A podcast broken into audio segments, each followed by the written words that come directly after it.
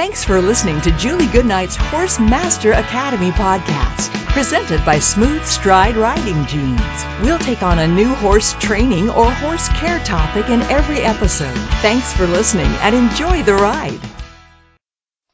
I'm Heidi Melocco. I'm here with Julie Goodnight. And Julie, today we're going to talk about gaits that your horse needs to ride. You need to do the walk, trot, and canter and especially how to be in control, be the leader at each of those gaits, each of those speeds that you're going to ride, and some tips that you share with riders on how to make sure that they are riding that gait well.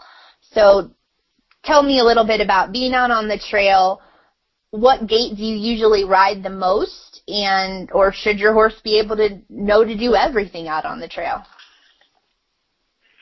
I think always that you you should be riding a horse that that can move in all three gaits, and you as a rider should be capable in all three gaits when you go out on the trail.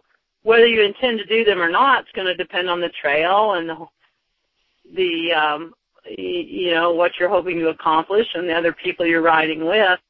But the truth is, any horse is capable of bolting when you're out on the trail spooking and bolting and and so a person might argue that if you go out on the trail into an uncontrolled environment, you should have the ability to ride at all three gaits and um so that if stuff goes wrong you can deal with it. But obviously the walk is going to be the primary gait, and when it comes to distance, covering distance, the trot, the long trot is the primary gait. Um, cantering is um, uh, will cover some ground and be fast, but it's not the most efficient of gaits for the horse. He could trot a lot lot farther than he could canter. So, um, you know, mo- in most situations, I would say in trail riding, the walk is going to be the primary gait that you ride. And at the same time, I like what you're saying there that you don't want to think, oh, it's just a trail ride. We're just walking, so I don't have to have these skills because there is a chance a horse could turn and bolt and you better know how to ride the canter and take control of that and not and just to be in charge and to know what to do. So Right. Right. All right. Well, let's talk about the walk specifically first. And what are some things that you need to do to make sure that you are the leader and in charge at the walk? Well, there's two areas of concern there, just like there's two types of horses in this world. Um, one with too much go and one with too much whoa. Mm-hmm. So riding at the walk, my two areas of concern have to do with the lazy horse who um, looks like he's walking to his own funeral, um, or the horse, the the Speedy Gonzales horse that just busts up into a trot anytime he wants to or or starts getting prancy and jigging and eager to move forward.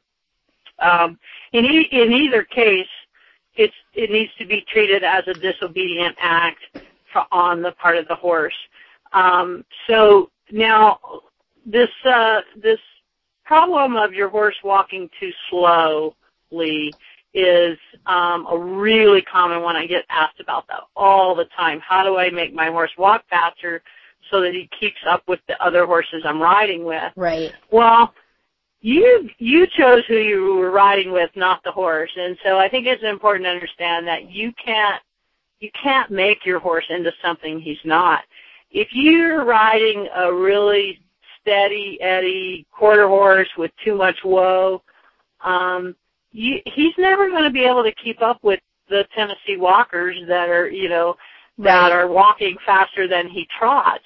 Um, so you can't make him into something he's not. However, horses are really clever when they don't want to do something or when they're pointed in a direction they don't want to go. Um, they and on top of that, they're lazy. Um, they can walk slower and slower and slower until they're almost halting between every step. And then the biggest area of concern for me is they start teaching the rider to pedal. Right. And so they basically what's going on is they threaten to stop, the rider cues them to go. They threaten to stop, the rider cues them to go. And so now you're in a situation where you're constantly telling the horse to keep going, and that's a real unhealthy relationship with your horse because he's threatening disobedience and you're sort of going along with it. You're condoning it by simply by telling him to keep going. And also, now he's made you do the work he's supposed to be doing. Mm-hmm. So you're gonna pushing, say pushing, it's a workout. pushing. Yep. Yeah. So pedaling, uh, when pedaling is occurring, the horse is training you, not the other way around. Um, so an obedient horse goes in the in, at the speed you told him to go.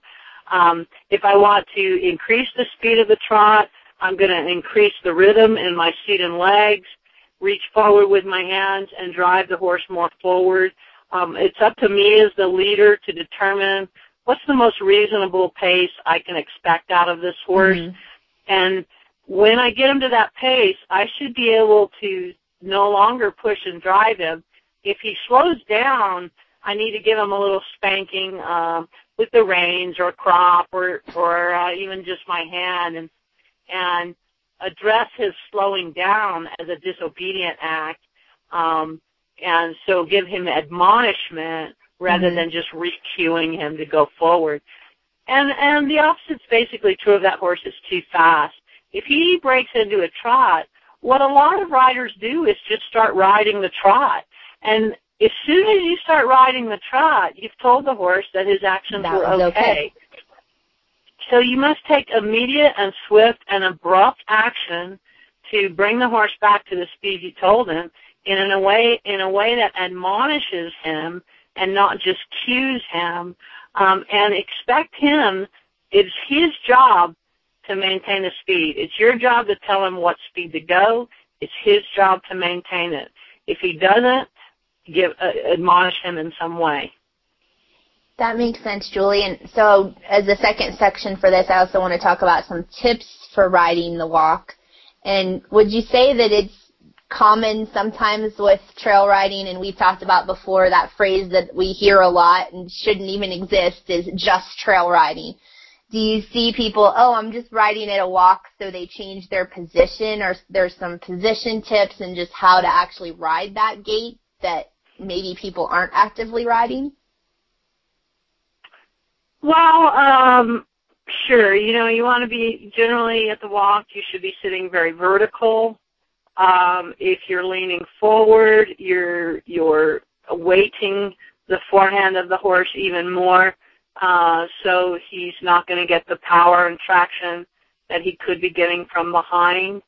Um, if you're going up and down inclines, you your torso should remain vertical um, just like a tree going, growing on the side of a hill is growing straight up towards the sun. Um, so your position to the horse's back changes um, as he angles his body up or down, um, but your torso should always be striving for that vertical um, vertical um, alignment um, so that you're in balance with the horse and it's easy for him to uh, pack you around. hmm And I, I like that description or just getting people thinking about that because I think a lot of people think, oh, it's walking, so it's easier on the horse, and then that's when they tend to slouch, and then they think they're really riding if they trot. And that's not really true. You need it to be easy for your horse Yeah. and being And be that really, leader. uh, check in with yourself and make sure your weight is equally distributed from not only from front to back, which is that vertical alignment we're talking about, but also from side to side. So are you, uh, is your posture or maybe uh, injury, old injuries or anything like that such that you tend to weight uh, your left seat bone or your right seat bone or your left stirrup or your right stirrup? That's really hard on a horse to sustain um, for miles on end. Um, so try to make sure that uh, as you are walking, not only are you sitting, you're aligned uh, vertically from front to back, but you're also aligned laterally from side to side. And especially if you've gotten on the horse from the ground, right? A lot of people don't always check and step into that right stirrup to get the saddle back in the middle, and so you just kind of can Mhm. start off in the wrong way. Yeah. Good. All right, so let's move on to trotting. So what are some things you need to know to be the leader at the trot? Well, um, of course, speed control, whether it's too fast or too slow, is something you should be aware of all the time that you're riding and never allow the horse to make decisions on his own. So if he, um, in other words, if if you mount and he just walks off without a cue, that's a problem. If you're trail riding and the horse in front of you trots or uh, there is a, a, a growing uh, distance between you and the horse in front, and your horse decides he should catch up and he just breaks into a trot whenever he wants. Um, any changes of speed unauthorized by you should always be acknowledged and corrected, um, and probably admonished. Um, basically, there's three ways ways to ride the trot. You can ride the trot sitting, you can ride the trot posting, or you can ride the trot standing with weight in the stirrups. Um, as far as trail riding goes, in most instances, when you're trotting, you're probably going to either be posting the trot or standing the trot. So a slow sitting jog trot um, is generally not all that useful on the trail. Um, mm-hmm. Often, if we're trotting, we want to get somewhere. Um, but the sitting trot also is um, a good one to avoid on the trail because it's more pressure on your horse's back. So sure. the standing trot or the posting trot are going to be more comfortable for both you and your horse um, when you're trotting out. And um, and also if your horse has a little bit rougher trot, you know, putting a little bit of weight in the stirrups, lifting weight off of your seat bones, keeping your joints soft and fluid and absorbing all that lift in the horse's back but without your seat bones actually pounding down on the horse's back, that's going to be more comfortable for both you and your horse. That makes a lot of sense. And I think, you know, sometimes people who trail ride, maybe this is my own perception, but it's almost like, okay, well, I came from a show background or this is how you trot. So they they think more about sitting the trot. And especially if you're in a Western saddle, do you think as many people think about posting the trot in the Western saddle as maybe should be? Well, there's a, a a real misconception that posting is for English riders and not for Western riders. Posting is the best way to ride the long trot for both the rider and the horse. It has nothing to do with English or Western. I think where that confusion comes from is because in some um, forms of Western competition we don't post um, right. notably the Western pleasure and the horsemanship classes. However, in some forms of English competition, you don't post either. So um, posting is just simply the most effective way to ride the long trot, and all riders should know how to post. And when you're riding the long trot, you should probably either be posting or standing. Now, what if you're with someone who hasn't trotted a lot in the past? You take somebody along with you. Are there tips that you could give them to help if they're not comfortable posting yet or they haven't done that before? Is there anything that's a quick tip that would help people to sit the trot better?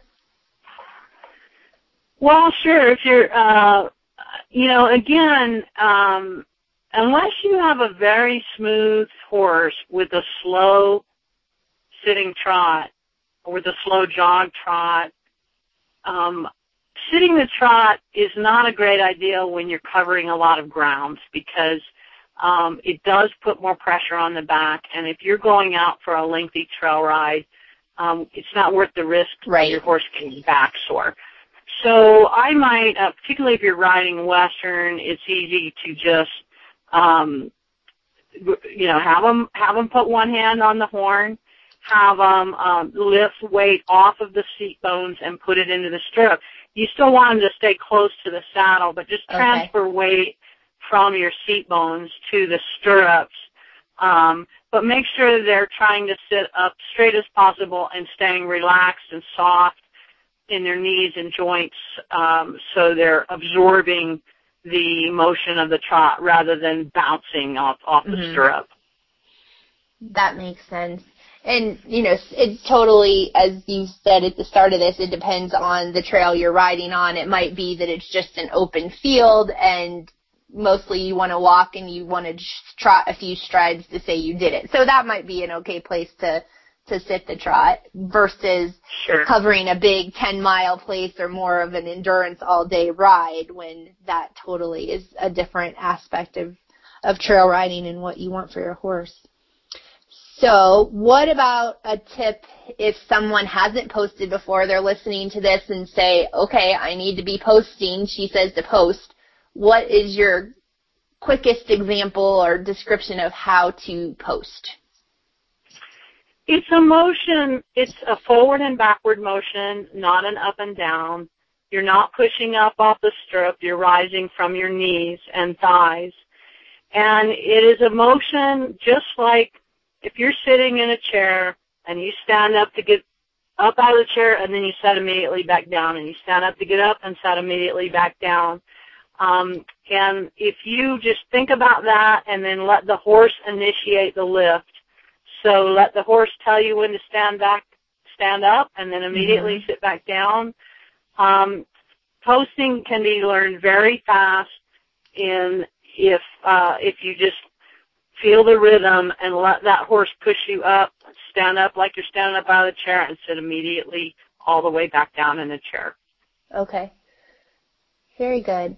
All right, now cantering should people be cantering on the trail and when? If they are to canter, when would that be something to do? Well, of course, that is totally dependent on the terrain that you're riding.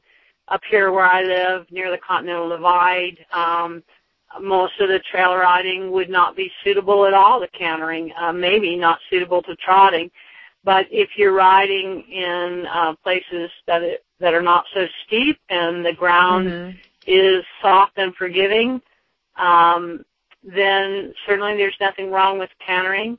I would avoid cantering downhill, and I would avoid cantering back towards the barn because, um, again, when you're pointed back towards the barn and you're cantering, you've already somewhat triggered the flight response. So right. uh, one time I was um, actually galloping a mule back towards the barn. He was an endurance uh, racing mule, um, and a kid shot off a BB gun right behind us. Well, that that mm-hmm. gallop immediately turned into a dead run straight towards the barn. That's a lot, uh, and and it was slightly downhill, so that's a lot harder to control than a horse that bolts away from the barn or, or um, sure. whatever. So, um, so we don't want to set up that precedence because the cantering is is a little bit close to the flight response, and um, so it's best to avoid cantering that in close proximity to the barn, towards the barn or trailer or trailhead.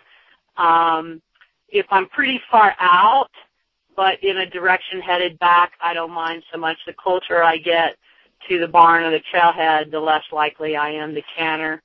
Um, and one thing I'll say as far as a tip, if somebody's learning to canter, one of the easiest places to teach them will be on a slow, gentle, um, upward incline.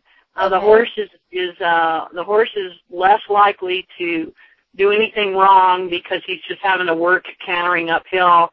And um, if I can put that person, if I can put a horse in front of them and a horse behind them and sandwich them in, and then we all start cantering, uh, the horse in the middle with the beginner on will generally pick up the canter because the other horses are cantering. It, right. Um, yeah, and you've got good close supervision and, and control. So if you are out on a group trail ride and it's decided that the terrain is appropriate to cantering, um, it should all be, uh, it should be a unanimous decision in the group that you wish to canter, and every effort should be made to keep the horses uh, together in a close-knit group um, so, because when one horse gets left behind, that's going to be problems. And uh, mm-hmm. so, and then the communication between the riders of when we're going to start the canter and when we're going to stop the canter um, should always be very clear um, and abundant.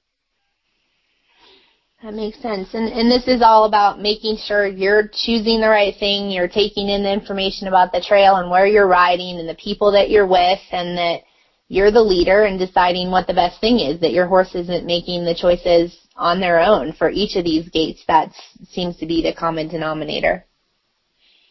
Mhm. Absolutely. Well, very good. So let's talk for a second about kids on the trail or learning to ride in general. And so, what is something that you help um, any rider with, but especially kiddos with switching from a walk to a, ch- a trot? Is there a transition exercise or using some kind of cone or marker that can kind of help them to learn to move from one gait to the other? Sure. First of all, I would like to break down the cue that you're going to use into three simple steps. You do this, then you do this, then you do that. Mm-hmm. So I might say to that child, first you reach forward with your hands, then you shift your weight forward, and then you use go bump bump with both your legs, and um, and that should cause the horse to trot. So um, breaking that cue down into a sequence, first of all, helps the horse understand more clearly and make sure that the rider's functioning correctly in the cue. In other words, releasing the rein before you ask the horse to go, right. that sort of thing. Um, so all of training occurs in transitions. So step number one is getting the horse to trot by applying a systematic cue and re- re- reinforcing the cue when necessary. Um, and then secondly, maintaining the trot until you get to a certain point because a lot of horses will step up to the trot but then they get lazy and go back to a walk. So I want to make sure that um, the rider maintains control in the trot, and then the horse only slows down to the walk when the rider says slow down. So sure, your cones could help a lot in all of those. So if I put a cone at one end of my riding area and another end, and then I give um, have the rider approach the first cone, say, okay, at mm-hmm. that tro- cone, you're going to give the cue to trot. Uh, one, two, three. Hands, weight, legs, or maybe you'll use your voice. So maybe you say, hands reach forward, cluck with your voice, bump, bump with both legs. And now our next objective is keep the horse at the trot, and then at the at the when the get to the end cone, okay, sit back, exhale, and let the horse walk. Um, so uh, you you accomplish in one set uh, of this exercise, you accomplish three things: in cueing, maintaining speed, and then the downward transition. Good. Well, I think that's helpful, and that's helpful for adult riders as well, just to have an area if they are concerned about walking to trotting or any kind of transition to just plan ahead and know where they're going to do that and build a little confidence by planning ahead. Yep.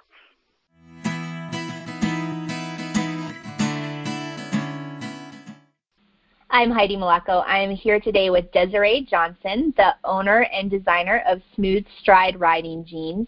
And Desiree, you have a pretty interesting story being a rider of why you wanted to create the perfect jeans for people to ride in and why there was such a need for something that felt good in the saddle. Tell me a little bit about how you got started.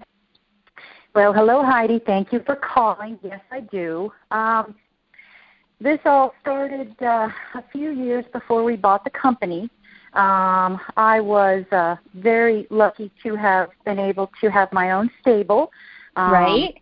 I had three stalls and I had a few event horses in training and my own ring and I was teaching and because I'm an event rider, okay. doing a lot of uh, a lot of setting up jumps and grooming the ring and you know the PP and D, the poop, pick up and drag, and uh, all all the manual labor that goes along with uh, four acres of mowing and uh, gardening and all of that, being a wife and the shopping and and I was in my tack room one day and uh, the I was taking my breeches and boots off yet once again. Right. And I thought to myself, uh, there's got to be a jean out there. I need some blue jeans that I can also ride in. Right. Because I do so much teaching. I jump up on a horse for 10 minutes, then I jump down and I have to set up jumps and the the you know the breeches just get get thrashed. They're too nice to work in. I mean, to really, really work in. So I went to my local ranching home. Now, remember, I'm an English rider, so I went right. to a, a store, specialty in Western, 20 different styles of Western blue jeans. And I asked the lady, I told her, I said, I want your top of the line Western riding jean. Not going to say the name of it because I don't want to smash anybody. Sure, sure. But she took me to the top of the line, and I looked at them, and I looked at the seat area, and I saw that lump. But your best riding jeans. She said, yes. And I said, well, these aren't riding jeans. And she looked at me, she kind of blinked, and I said, there's this big lump in the crotch seat area, and that's the whole reason why I'm here is because I can't ride in country western dancing jeans. I need a riding jean. And she said, well, this is this is it. And so I, you know, I went home and I told Eric, I said, you know what? I'm going to start my own business. It's going to be called Designs by Desiree. And I told him my story. And what I did is I went online. And at that time, I didn't find anything like what it was that I wanted, but I did find a pattern, a butterick pattern. So I ended up, to make a, a long story short, I made three pairs of these little sweatpants that were, you know, one seamless inside, right, seam up the front and the back, and they were basically little sweatpants with little knee pads. And I wore those little jeans. I wore, I made a corduroy pair for winter and a lightweight jean material for summer. I wore them out.